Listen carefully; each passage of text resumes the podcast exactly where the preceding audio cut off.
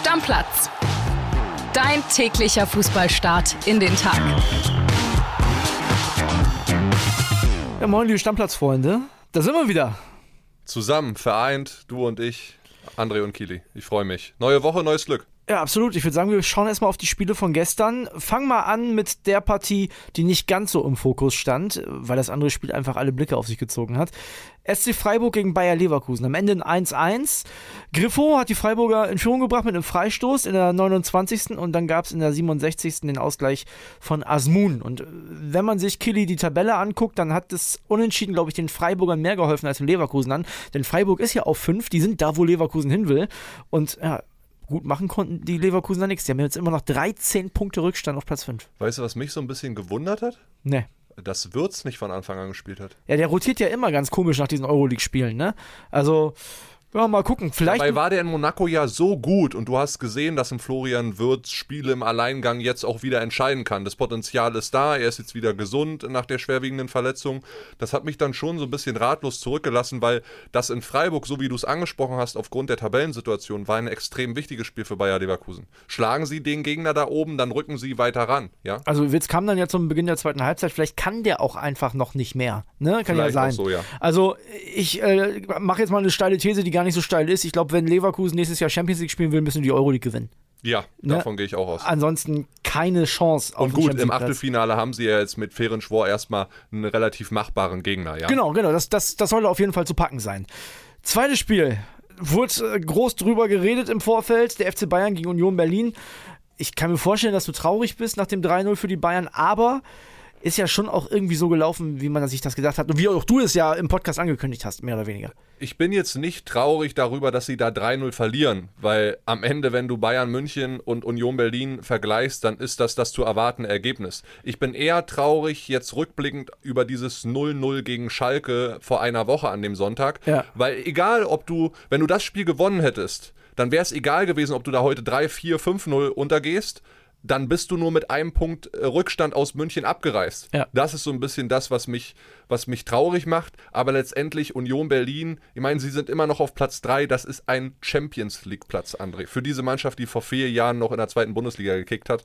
Von daher, was soll ich jetzt da groß sagen? Gegen Ajax weitergekommen in der Europa League. Also das war jetzt keine schlechte Woche für Union Berlin, auch wenn sie da drei null verloren haben. Die ersten zwanzig, fünfundzwanzig Minuten haben sie gut mitgehalten. Und dann kommt halt Bayern. Und wenn Jamal Musiala in Normalform spielt an seinem Geburtstag, das haben wir gesehen, dann ist der einfach besser als der halbe Union-Kader, wenn nicht sogar der ganze. Ja, ist ja fast mehr wert als der ganze Union-Kader. So sieht's aus. Wenn man sich die Tore mal anguckt, einunddreißigste eins null Choupo-Moting, Vorarbeit Coman, dann vierzigste zwei null Coman, Vorarbeit Müller und fünfundvierzig plus eins, der angesprochene Musiala, wieder Vorarbeit Müller. Müller hat sich ausgezahlt, ne? Muss man sagen.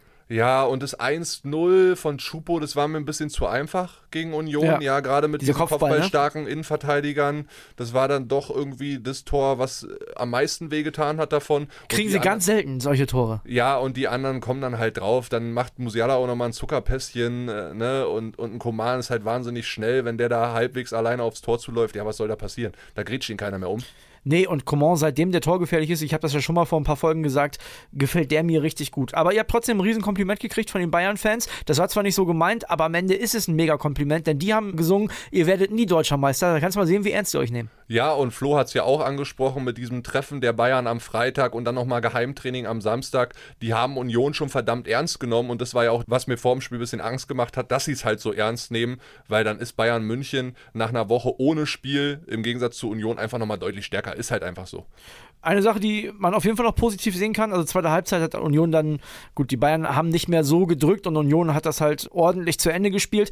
Positiv sicherlich die Einwechslung von Mané, der ist wieder da, das wird wichtig in den nächsten Wochen, auch für Paris wird es wichtig. Absolut, total wichtig, dass der Mann wieder gesund ist, so lange wie er jetzt auch ausgefallen ist. Der kann Bayern natürlich nochmal mit seiner Spielfähigkeit irgendwie einen extra, ja, Pluspunkt geben. Und das Gute ist, auch wenn die Bayern ein souveränes Spiel hingelegt haben, gab auch nur drei Punkte. Also, ne, das ist gut für den B V B und das ist auch gut für alle anderen. Ja, die sind halt nur drei Punkte vor Union, vier Punkte vor Leipzig. Ne? Vielleicht wird am Ende in den nächsten Wochen, jetzt gerade im März, ich habe es im Podcast die letzten Tage schon immer mal wieder gesagt, der März ist verdammt wichtig im Fußballgeschäft, ja. weil auch Champions League internationale Spiele und die haben alle fünf, sechs da oben, die da stehen. Berechtigterweise auch. Ist ja geil, dass die Bundesliga in Europa so eine wichtige Rolle spielt. Ist auch geil, dass die Bundesliga oben wie unten wahnsinnig spannend ist. Macht einfach Spaß gerade. Vielleicht kristallisiert sich dann raus, dass der Meisterzweikampf eher ein Zweikampf wird, genau, Bayern gegen Dortmund und die restlichen vier dahinter so ein bisschen um die Europapokalplätze pokern. Ich habe aber tatsächlich noch äh, zu diesem Spieltag ein, zwei steile Thesen im Gepäck, die will ich dir noch um die Ohren hauen. Die erste, da geht es um den B V B. Da könnte R B Leipzig jetzt der Lieblingsgegner werden im März oder das große Trauma. Hinspiel hat Dortmund in Leipzig verloren, gegen Marco Rose war sein erstes Spiel, ne? Und jetzt geht's am Freitag gegen Leipzig in der Liga. Übrigens, kleiner Hinweis, äh, erstmal nochmal vielen Dank für euer Feedback für die Matuschka-Sonderfolge. Hab super viele nette Nachrichten aus WhatsApp-Handy bekommen. War ja auch eine geile Folge, André. Bei Instagram. Hat mir tatsächlich auch sehr, sehr viel Spaß gemacht. Ne? Da nochmal der Hinweis, wenn ihr denkt, oh, da gibt's noch einen Typen, den würden wir auch gerne mal hören oder ein Thema habt, schickt alles immer gerne her damit. Am nächsten Samstag, das wollte ich eigentlich sagen, gibt's keine Sonderfolge, denn da machen wir was Aktuelles, denn Freitagabend ist halt dieses Spitzenspiel der Bundesliga und da wollen wir Samstagmorgen aktuell sein. Ja, das wird wahnsinnig spannend, da freue ich mich auch schon drauf. Ja, das also These Nummer eins, R B Leipzig wird entweder der große Stolperstein für die Dortmunder oder der neue Lieblingsgegner. Und eine zweite habe ich noch, da geht es um den Abstiegskampf und da bin ich mittlerweile von überzeugt, dass das bis zum Ende spannend ist. Denn Schalke null vier hat sich zurückgemeldet und jetzt ist das am Wochenende, Bochum gegen Schalke, nicht mehr nur für Schalke ein Must-Win-Sechs-Punkte-Spiel, sondern auch für die Bochumer. Ja, na klar, für alle, die da unten drin stehen, Stuttgart, Hertha, Hoffenheim, Bochum, Schalke, sind es jetzt alles irgendwie im März Sechs-Punkte-Spiele, weil die liegen innerhalb von vier Punkten, die letzten fünf da unten. Und ich sage dir auch ganz ehrlich, das wird richtig knallen, Anne Kastropper, ja. nächste Woche Samstag. Eventuell bin ich auch da, weil ich muss zum Boxen nach Bochum an dem Abend. Ja. Da würde ich mich schon gerne akkreditieren lassen und dieses Spiel sehen. Ist ein Ruhrpott-Derby, da ist richtig Dampf drin. Rückkehr von Thomas Reis an alte Wirkungsstätte. Oh, das wird schon ein richtig krasses Ding. Ist ja aber klar, wenn du hingehst, musst du was schicken, ne? Ja, natürlich. Man, man kennt's. Man ist kennt's. Ja ganz klar. Also, wird auf jeden Fall richtig, richtig spannend. Und R B haben wir gerade drüber gesprochen, da gibt's noch zwei interessante Meldungen. Die erste, die haben einen Neuzugang eingetütet für den Sommer. Nikolas Seiwald heißt der gute Mann, aus Salzburg. Also ist jetzt erstmal wenig überraschend und wird viele Leute sicherlich auch wieder... Ja, nicht ratlos zurücklassen, denn woher es kommt, wissen wir alle, aber kopfschüttelnd auf jeden Fall. Ja. Immer das Gleiche. Vertrag ja, bis zweitausendachtundzwanzig übrigens. Ja, mein, der zwanzigste ist es jetzt, äh, gefühlt der dreißigste, vierzigste Das ist ein Hin- und Hergeschiebe. Mag ich nicht, finde ich nicht cool. Ich hätte auch nicht gedacht, dass Max Eberl diese Tradition, so muss man sie ja fast nennen, auch jetzt irgendwie weiterführt. Aber gut, ist dann halt so. Sind zwei namensgleiche Clubs. Ja, und äh, soll der Nachfolger von Konrad Laimer werden, der kam woher? Richtig, aus Salzburg. Ne? Also man, ist nichts Neues mehr. Man, man kennt das. Und äh, die zweite Nachricht, du hast gerade Max Eberl angesprochen, der könnte Unterstützung bekommen oder wird Unterstützung bekommen, nach äh, Informationen von unseren Sportbild-Kollegen, und zwar von Ruven Schröder. Ja, war ja schon ganz lange im Gespräch. Die ja. letzten zwei, drei Monate gab es da immer mal wieder Gerüchte drum.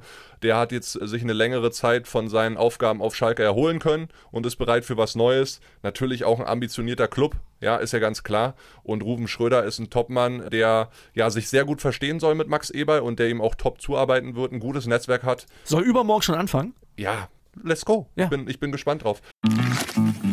Wir glauben ans deutsche Team. So sehr, dass wir uns auf eine verrückte Wette eingelassen haben. Die große Gustavo Gusto E M-Wette. Deutschland kommt mindestens ins Achtelfinale. Oder jede Extraluftig-Pizza, die zwischen dem ersten Mai und fünfzehnten Juni gekauft wird, geht auf uns. Einfach Bon aufbewahren und mitfiebern. Mehr auf pizzawette punkt de. Gustavo Gusto.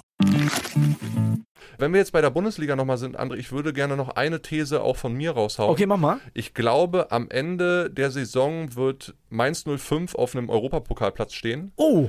Die haben es ja gegen Gladbach, haben wir so ein bisschen verschwiegen in der Sonntagsfolge, haben ja vier null gewonnen. Die mausern sich so richtig, so klang und heimlich, das bekommt keiner so richtig mit. Wolfsburg, auch wenn sie jetzt in Köln gewonnen haben, schwächelt so ein bisschen. Eintracht Frankfurt hat noch ein hartes Programm jetzt auch im März und ich glaube schon, dass sich Mainz so rund um Platz sieben und sechs so richtig festkrallen kann. Warte mal, ich guck mal ganz kurz eben hier, gegen wen die Mainzer in den nächsten Wochen so ran müssen. Das würde mich ja mal interessieren, wenn du hier schon so eine These raushaust. Ja, die spielen jetzt am kommenden Spieltag zu Hause gegen Hoffenheim. Genau, dann geht's nach Berlin, dann zu Hause Freiburg, in Leipzig und zu Hause gegen Bremen. Ja. Von den vier Spielen kannst du drei gewinnen. Ja, musst du vielleicht aber auch, wenn du dann den Europapokal willst, ne? Ja, bin ich gespannt. Ich, da würde ich so ein bisschen dagegen halten. Ich, ich finde die vom Kader her nicht ganz so stark. Aber da sind alle gesund. Und das ja. ist auch ein Unterschied zu vielen anderen Mannschaften, die jetzt gerade Verletzungsprobleme haben. Stimmt, absolut. Hast du recht. Ich würde sagen, wir gucken mal ins Ausland. Oh, gerne. Es gab gestern das Debüt von Loris Karius für Newcastle, und zwar direkt im E F L-Cup und auch noch direkt im Finale. Ging nicht gut aus, die haben äh, zwei null verloren, Newcastle gegen Manchester United, die also E F L-Cup-Sieger. Ja, ist natürlich auch ein undankbares Spiel direkt als erstes, ne? Finale. Aber, Aber wenigstens ja. durfte er mal ran. Wenigstens durfte er mal ran, genau. Zweite Liga machen wir auch, haben wir gesagt, ne? Da gab es ja am Samstagabend das Topspiel zwischen Darmstadt und dem H S V, eins eins, also die bewegen sich im Gleichschritt weiter. Das ist auch alles so spannend wie in der Bundesliga oben, ja? Ja, also zumindest die ersten drei, denn auch Heidenheim hat sich keine Blöße gegeben, die haben ja in Bielefeld gewonnen mit eins zu null, also der Dreikampf geht da weiter, und du weißt ja, Dritter werden in der zweiten Liga kann auch sehr undankbar sein, die gewinnen ja sehr selten diese Relegation, ne? Ja, stimmt. Die anderen Partien, sechsundneunzig gegen Magdeburg, eins zu zwei, Hannover da mit einer gelb-roten Karte, dann Die sind ähm, auch in der Krise, die sechsundneunziger, ne? Ja, null zwei hinten gelegen, und vom Kader her müssten die eigentlich auch oben mitspielen. Das klappt überhaupt nicht momentan. Und dann gab es noch die Partie äh, Sankt Pauli gegen Hansa Rostock, und ah, am Ende eins null für Sankt Pauli. Was da rund um dieses Spiel passiert ist, die äh, Fangruppen sind ja verfeindet, wissen die meisten wahrscheinlich. Rostock-Fans haben da randaliert, ein Ordner und ein Pauli-Fan wurden verletzt, und da gab es ein paar Aussagen zu. Ich will euch mal ein bisschen was vorlesen. Oke Göttlich bei den Kollegen von Sky hat gesagt, das ist der Pauli-Präsident, tatsächlich ist unsere Gastfreundschaft wirklich überstrapaziert worden. Das entspricht überhaupt nicht dem, was wir an guten Gesprächen mit den Verantwortlichen von Hansa Rostock gehabt haben. Ja, schwer erträglich, hat er noch gesagt. Und auch die Rostocker haben sich dazu geäußert. Vorstandschef äh, Robert Marian hat gesagt, da sind Keramikteile durch die Gegend geflogen. Dafür gibt es keine Entschuldigung. Ich kann mich nicht für fünfzig Leute schämen, die zu nah an der Wand geschaukelt haben. Das ist auch eine klare Ansage. Und er hat natürlich auch recht. Ja, er geht gar nicht. Ist immer so schade, weil Hansa sich ja wirklich sportlich auch etabliert hat die letzten ein, zwei Jahre in der zweiten Bundesliga. Und dass da immer wieder, das ist ja das gleiche Lied, so ein paar Chaoten sich da was rausnehmen, auch so mit rechter Gesinnung.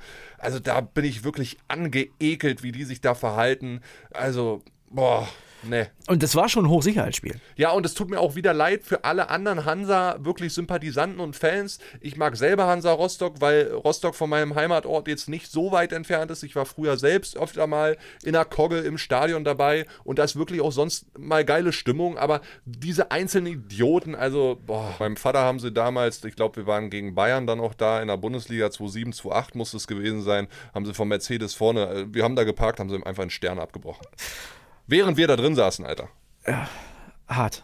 Bevor wir den Deckel drauf machen, wir müssen noch ein bisschen was Positives jetzt zum Ende bringen. Das ist mir zu negativ. Ja. Also wir, wir müssen noch mal einmal kurz die Kurve kriegen. Heute gibt es FIFA The Best. Früher haben wir Weltfußballerwahl gesagt. Also es ist nicht der Ballon d'Or, sondern das Ding von der FIFA. Und da sind drei richtig gute Leute nominiert. Benzema, Mbappé, Messi. Also ich weiß nicht, was du sagst. Ich glaube, es macht der Weltmeister heute Abend. Ja, kann ja nicht anders sein. Oder? Wobei die geilere Leistung im W M-Finale hatte vielleicht sogar Mbappé. Ja, aber, aber Messi... Halt nur Zweiter geworden. Messi fürs Lebenswerk nochmal Weltfußballer werden, ja. Ja, also, was heißt jetzt Weltfußballer, FIFA Best? Ich kann da nicht mehr durchblicken. Die einen machen die Wahl, die anderen machen die Wahl. Kann es nicht eine übergeordnete Wahl geben, wo man sagt, okay, das ist der Weltfußballer. Jetzt entscheiden da zwei unterschiedliche Gremien für zwei Weltfußballer. Äh, dann ist, stell dir mal vor, jetzt wird nochmal ein anderer Weltfußballer und kriegt dann wieder ein anderer den Ballon d'Or. Äh, macht das alles Sinn? Nee. Nee, also ich finde auch... Man könnte es einfach bei einer Wahl belassen, aber da sind sich die Leute alle nicht einig. Und ich wollte es nur noch mal gesagt haben. Ich wollte was Positives ne? machen, genau. aber trotzdem... Und du, du redest das wieder weg. Ja, was soll ich denn machen? Aber wir pusten die Woche einfach mal so ein bisschen durch. Wir haben ja keinen Europapokal unter der Woche. Ja. Gucken, was die Bundesligisten die Woche über machen. Ich hatte ja auch schon mal gesagt, einige können jetzt mal so ein kleines Zwischenfazit nach den ersten Spielen der Rückrunde schicken. Egal ob zweite Liga oder erste Liga. Wie zufrieden seid ihr mit eurem Verein? Haben ein paar auch schon gemacht. Und Könnt ich, ihr mal rüberschicken. Und ich habe eine gute Idee. Pass auf, wenn wir jetzt ja tatsächlich mal ein bisschen Zeit haben, weil wir nicht jeden Tag aktuellen Fußball haben, lass uns doch mal steile Thesen von der Community diskutieren. Ja, also das ist doch geil, ja, oder? Ja, schick gerne mal steile Thesen rüber. Genau, per Sprachnachricht, nicht ganz so lang bitte, also wir können nicht minutenlang hier Sprachnachrichten einspielen, ihr wisst das. Also, wir sagen mal maximal dreißig Sekunden, ihr schickt rüber und wir werden die ganze Woche immer mal wieder drauf eingehen. Kurz und knackig, Freunde. So machen wir's. Deckel drauf. Deckel drauf. Ciao, ciao. Schöne Woche. Stammplatz. Dein täglicher Fußballstart in den Tag.